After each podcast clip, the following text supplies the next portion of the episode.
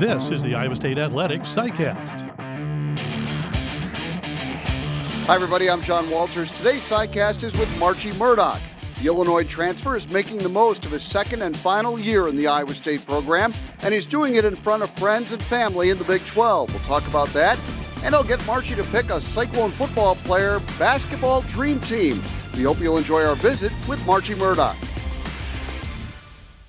Marchie, it's been a great senior season for you. Obviously, you're getting more opportunity than you did a year ago. Just tell me how excited you are to be out there making such a big contribution to this uh, successful team. Uh, very exciting. It's a lot of fun playing with these guys and uh, making plays for the team. Hopefully, you know, we can continue this success this week against Baylor. You know, there aren't many programs, only two nationally, that have five different guys that have 30 or more catches. You guys have really spread the wealth. Do you think it makes you guys harder to defend because you don't get to just focus on one guy. Right. Yeah. You know, obviously our main guys are you know Allen and uh, David, but also they got a key on you know Hakeem and uh, me, Trevor, Matt. Uh, Shante, just a lot of other weapons that we have, and it makes it um, a lot easier, you know, to uh, run routes because you know somebody could be getting doubled or they have a main focus on somebody, and you can get more one-on-one matchups and win those matchups you play the same position as Hakeem Butler, and although you're on the field a lot together, but he's a young guy with a ton of talent. What do you see in him, and how do you try to help him along to maximize that talent? Well, Hakeem's a, a great talent. Uh, he's a very smart, intelligent guy. Obviously, he was blessed with great size and uh, very athletic. To be able to, to be, I don't think people know how hard it is to be six six and really know how to, you know, play the slot because that's what he's mostly played this year. But I think he's done a great job for us. He's helped us out a lot, you know, as far as a main focus uh, for our team. You know, when teams starting the game plan for him, and it's leaving, uh, you know, guys like even Allen open and me and Trevor, Shante. I think he's really going to be a, a, special player for us um, if he just continues to keep working. I'm very excited for Hakeem.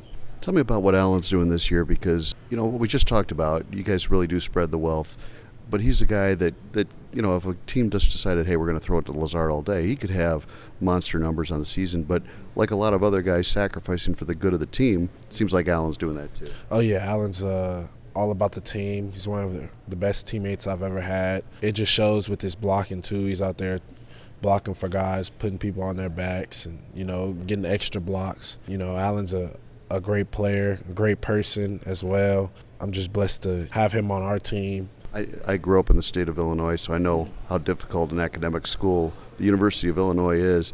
For you to graduate from there in three years, uh, how, how did you pull that off? First, probably God just keeping me uh, steady and keeping me grounded. My parents also just them instilling in me, you know, academics and you know just finishing it out. Also, the coaching staff was really high on academics there and made sure that we went to class and you know we're sitting in the front two rows and really paying attention and learning. And then obviously our academic staff there um, was amazing. Even though some days I didn't feel like working, they got it out of me and forced me, you know, to to do my work and stuff like that. And obviously with uh, being here in the summer and getting those extra classes in, it kind of helped me out to where if when I wanted to leave, it could give me an extra year just so I can, you know, actually play when I got here mm-hmm. and, you know, have this extra year also. And you're at another great academic institution now at Iowa State. Tell me what you're studying and what your major is here. Well, my major is in positive youth development, focuses on like child behavior.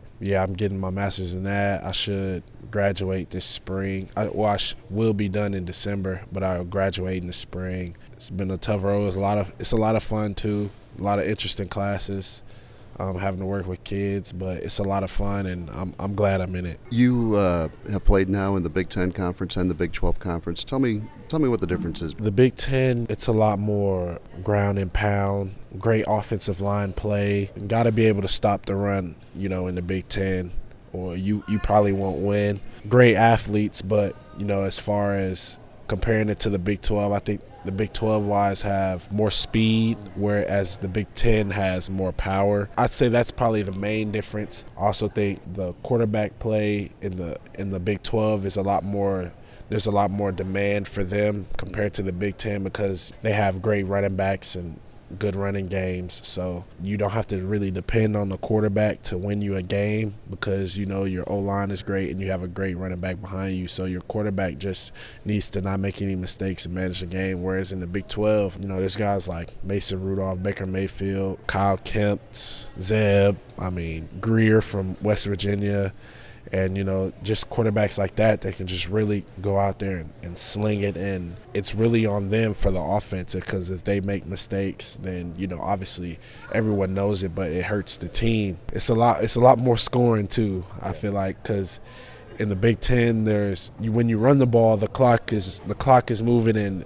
it's more like a 20 24 21 type of games. You know you gotta you gotta grind it out and in the big 12 is kind of more like 42 points isn't enough. So uh, it's fun. It's fun uh, being in the big 10 and then coming to the big 12 i've really enjoyed it and uh, it was two great experiences now you're originally from the dallas area so uh, now your family probably gets a little bit more of an opportunity to see you play have they been to several of your games yeah, uh, my dad has been to almost every game except uh, Akron. My mom came to last week's game, and she's also she also went to the Oklahoma game. You know, being from Dallas and obviously the Big 12, I think there's like four or five schools in Texas, so that gives them an opportunity to see me play, which is awesome. You know, I love when my parents come to see me play. It's really fun to see them after the games. You know, obviously my dad was a coach, so he's more than likely trying to coach me up after the game tell me what I did wrong. But you know, it's good to have the family come and see me and other family members too that you know never would have got to see me play if I was at Illinois because we never really had any Texas games. So uh, this is fun. I really like it.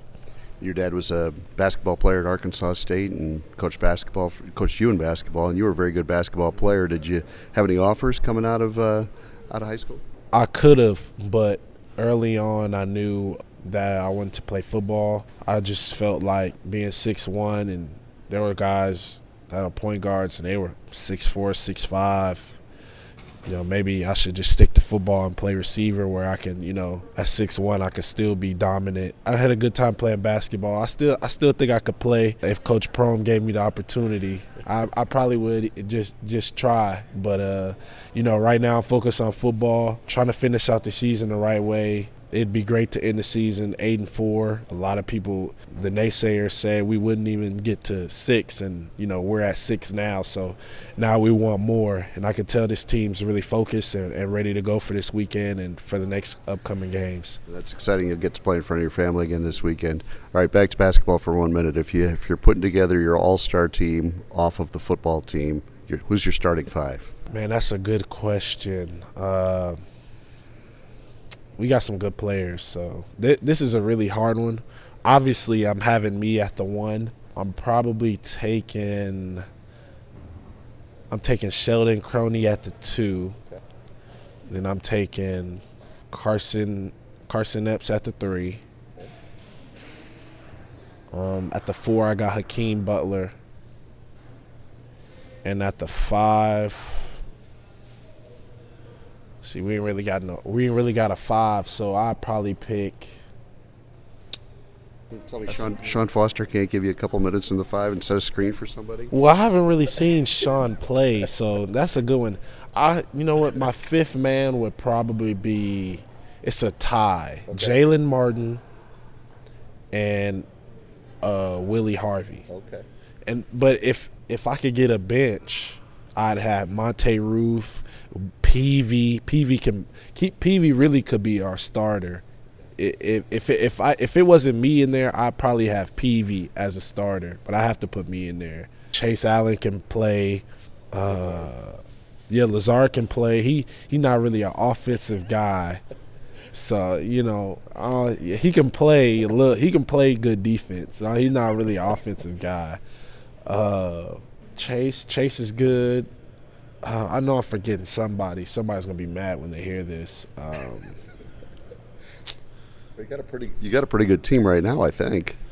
Yeah, yeah, we do. I, like I said, if we could practice, if we could practice, and you know, get some type of identity, I think we could take anybody in the country.